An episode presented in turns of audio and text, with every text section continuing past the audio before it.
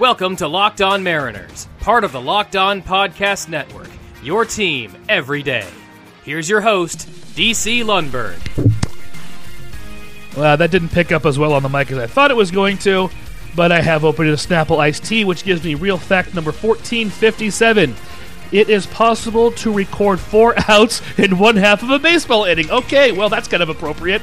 Welcome to Locked On Mariners, ladies and gentlemen, part of the Locked On Podcast Network, or TLOPN, or TLOPN. Please remember to download, rate, and subscribe to this program on whichever podcasting app that you personally care to use. Ask your smart device to play Locked On Mariners podcast or any program here on TLOPN. Follow us on Twitter at LO underscore Mariners. Follow me on Twitter at DC underscore Lundberg, L U N D B E R G, for those who are indeed scoring at home. I hope you enjoyed our Veterans Day uh, tribute, ladies and gentlemen, on Wednesday, as this is now Saturday. Boy, these last four or five weeks have been, they haven't really been all that great. I just, that, which is why the, the programming schedule has been as wonky as it's been. I just can't seem to buy a break. But we are back. I shouldn't say we're back. We never left anywhere. We're, we're here, and John Miller's with me. Locked on Mariners contributor John Miller. John Miller, I sure, sure hope you're as coherent. Oh my God. Wow. Just say, just say hello. Hello. It is wonderful to be here. Yeah, is it really?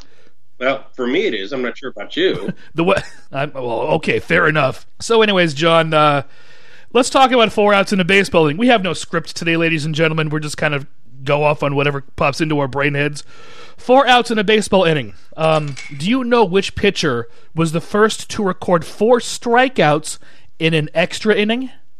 It's a former Mariner. Extra inning. It's a former Mariner, and it happened about 10 years ago. He was with the Blue Jays at the time. If you have no idea, that's fine. It's got to be someone really obscure. it actually is, but this obscure pitcher wound up making an all star team. Okay, you better just tell me. It is Steve Delabar. Oh my goodness. You remember Steve Delabar? I, I do. Pitched uh, about a season and a half with the Mariners, I guess. Uh, actually, I, let's let's look at his stats right here. He was a 27 year old uh, first year pitcher in 2011. He appeared in six games for the Mariners that year. So, you know, just a brief cup of coffee. First game uh, was in September. And then in the 2012 season, he appeared in 34 games for the Mariners, did pretty well, 4.17 ERA, and then was dealt to the Blue Jays midseason. I guess they were in a pennant run. Um, as a matter of fact, he was traded for Eric Thames. The Mariners got Eric Thames in that deal. Remember him? I do. Geez, you are really racking my brain with these. Well, that might be the point of today's episode now that we're into it. But Delabar made the All Star team in 2013 with the Blue Jays, appeared in 55 games that year with a 4.22 ERA, age 29.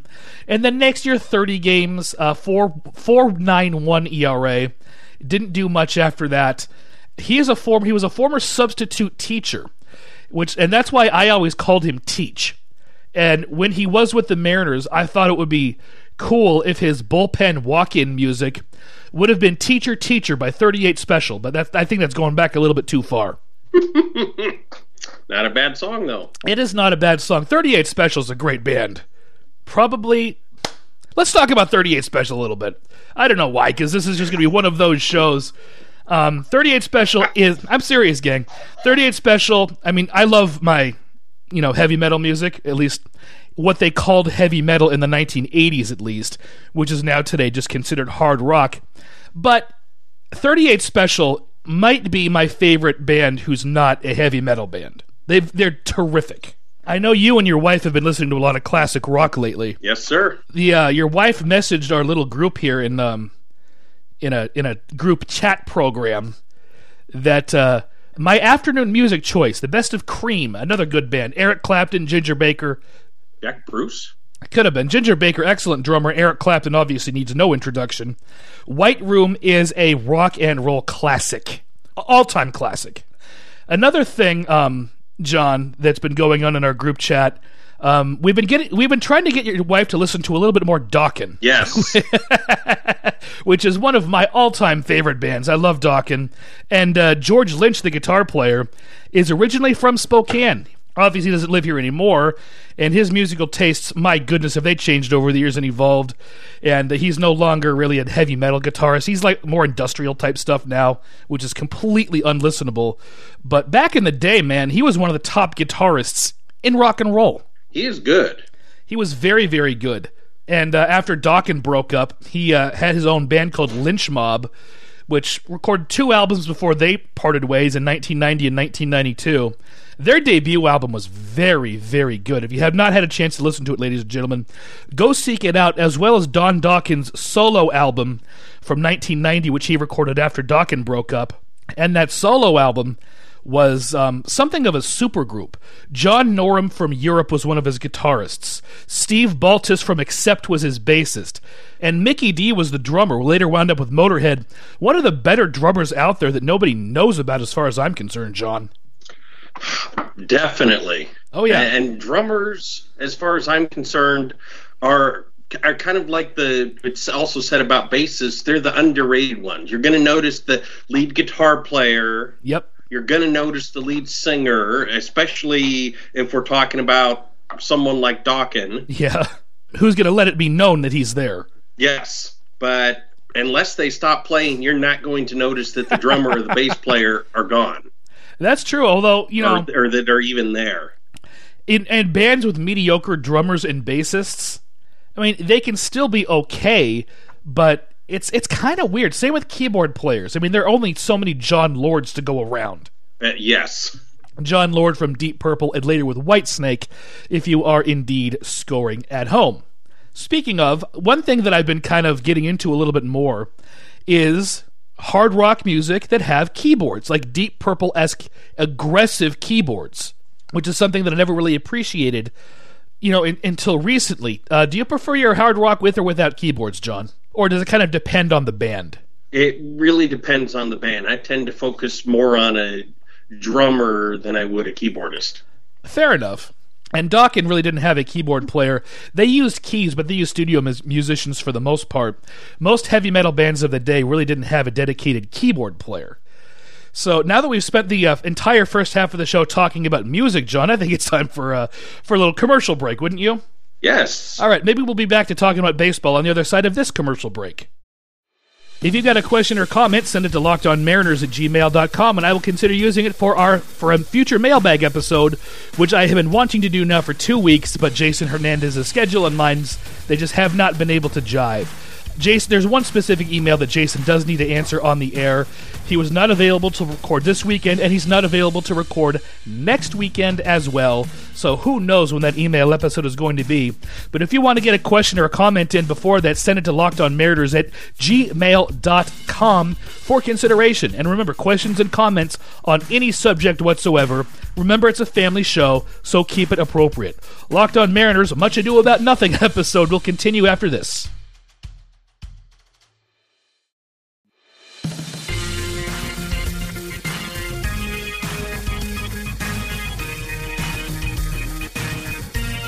Now, time for the second half of Locked On Mariners. Once again, your host, DC Lundberg. Ah, yes. Thank you very much, Joey Martin. John Miller and I are back here on Locked on Mariners, where we spent most of the first half talking about nothing to do with baseball, but in fact, music. But that's going to change in the second half, I hope.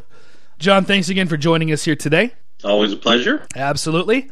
You mentioned something during our commercial break, which uh, actually warrants discussion, real discussion. Um, the Marlins have a new general manager, and it is a history making general manager. John, I will give you the uh, honor and pleasure of announcing this history making hire. The Marlins have hired Kim Ng as their new general manager. That she is the first female GM in Major League Baseball. She is, but she has been in baseball for a very, very long time. She's act- she's very well qualified. This isn't just a token hire. She's got the credentials. Uh, That was my first concern, and then I clicked on the Four Letter Networks link and opened it up, and she has really been great in baseball. hmm She has a very extensive, impressive resume. For the past nine years, she was MLB Senior Vice President of Baseball Operations. hmm She has also served as the assistant GM for the New York Yankees and the Los Angeles Dodgers. And those Yankee teams, that was back when they had their three World Series in a row. She was uh, assistant GM from 1998, pardon me, to 2001. That was their heyday. And then, like you said, the Los Angeles Dodgers, and she was there for nine seasons when also they were pretty good. Yes. Before that, she was assistant director of baseball operations for the White Sox in the early 90s. Her baseball career goes back a very long way, which actually leads me to wonder why she wasn't considered for a general manager job before this. It really does. And I that you have to wonder whether that's on her being comfortable in her position as the senior VP of baseball operations. For which team, I'm sorry again? That was for MLB. Ah, so maybe she just didn't want to leave the league. That's understandable. Yeah, that's not a bad job at all. And for anybody, well, for DC or I, mm-hmm. and anybody listening who's a true fan, you would love a job like that. True, yes. Just to be working around baseball every day. Absolutely. Or for me, bowling or curling. I would take either one, any one of the three. Although baseball pays a lot more, let me tell you. But anyway, some more background on uh, on Ms. Ng. She uh, graduated from the U- University of Chicago in 1990. She was a softball player. She was actually a very good softball player. And then immediately took a job with the Chicago White Sox upon graduation. You know, she's she's been in baseball her whole life, so this is you know I'm I'm happy about this hire. I think this is fantastic. You know the history making aspect of it to me is actually secondary to the fact that the Marlins have somebody highly qualified to be their general manager. You know, when push comes to shove, this is a business. It's a highly competitive business. Hiring a qualified candidate who's got the resume, credentials, and track record necessary to do the job effectively is much more important than just checking off politically correct boxes. Kim Ng has the resume, she's got the credentials, and she's got the track record. I think she's going to do an excellent job. Absolutely. And talking about the first female general manager uh, in baseball history kind of leads me to think about bowling. And here's why because I've been watching a lot of older tournaments on YouTube lately because there has not been a lot of bowling other than the PBA playoffs, which ended last Sunday. There's not going to be a telecast until after Thanksgiving, and it's not a PBA event, it's just an exhibition. But for a period of time when the uh, women's tour was dark when there was when there was no women's tour, the PBA started accepting women as members in 19, uh, 2004. And the first woman ever to make a PBA telecast was the great Liz Johnson, John, in 2005, I want to say. 2000 it was somewhere somewhere in that era and she actually wound up winning a game on that telecast. In those links you sent me, they mentioned something about her. It was just kind of a trivia tidbit one, one of the announcers mentioned. Yes, it was the uh, Banquet Open, I believe, 2005. I could be wrong about the year, but she beat Wes Malott on that show, and on the TV shows which women have made as finalists, I think there have only been four or five of them. Wes Malott seems to be on all of them for some reason. Just you know, just, just kind of his luck of the draw. But Johnson did not win that tournament. However, just making a PBA telecast alone is a huge accomplishment in its own right. So very, very impressive.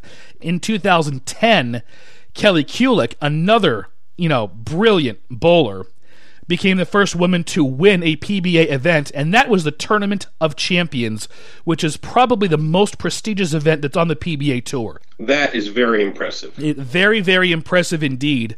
And speaking about Liz Johnson once again, two years ago or three years ago, she became the second woman to win a PBA event during the World Series of Bowling, another prestigious event. And I have to say, John, that I honestly, I think I like watching women's bowling a little bit better than I do men's bowling. And every member of the PBA will tell you this. The women are better spare shooters. They're more accurate because they, they can't rely on the power game and just go through strike fests like the men do sometimes because they don't have the revolution rate or rev rate that the male bowlers have because they're not as physically strong. And honestly, I think that makes for a much more interesting game. I definitely agree. And for those out there listening, if you have not, try to look up a compilation of the PWBA shooting spares. It is fun to watch. They're very, very good spare shooters. They're very accurate. They're much more accurate than the men are when shooting spares because the men don't have to shoot as many spares. But again, I much prefer that style of bowling to just a power game. Plus, the men leave a lot more splits because the balls that they throw, they're just much more powerful because of the rev rate that cuts through the pins in such a way that it leaves a lot of splits, and the women don't leave as many splits. But if you can, ladies and gentlemen, go look up bowling. I, I've talked about bowling on this show quite a bit, and uh, you're probably sick of hearing about it, but it's my show. John, that's just going to about wrap up uh, this episode of Locked On Mariners. Where can the good folks find you on Twitter? I can be found on the Twitter sphere at Autopilot69. Thank you very much. We're going to be t- uh, back, or I'm going to be back, or somebody's going to be back talking about the awards that have been bestowed upon Major League Baseball players later today or tomorrow. Not quite sure yet, but I am sure of one thing, and that is the fact that joining me on the panel will be Felix Unger, Pac Man, and a suitcase. Please remember to download, rate, and subscribe to this program on any podcasting app that may pop into your head. Follow the show on Twitter at LO underscore Mariners. Follow John on Twitter at Seattle Pilots 69. I think it kind of got cut out of the audio feed. And follow me on Twitter at DC underscore Lundberg. Thanks for listening today, ladies and gentlemen. We'll be back later today or tomorrow talking about awards. And I'll I'll be there then. Oh my gosh. Oh. Why can I This is Joey Martin show? speaking for Locked On Mariners, part of the Locked On Podcast Network.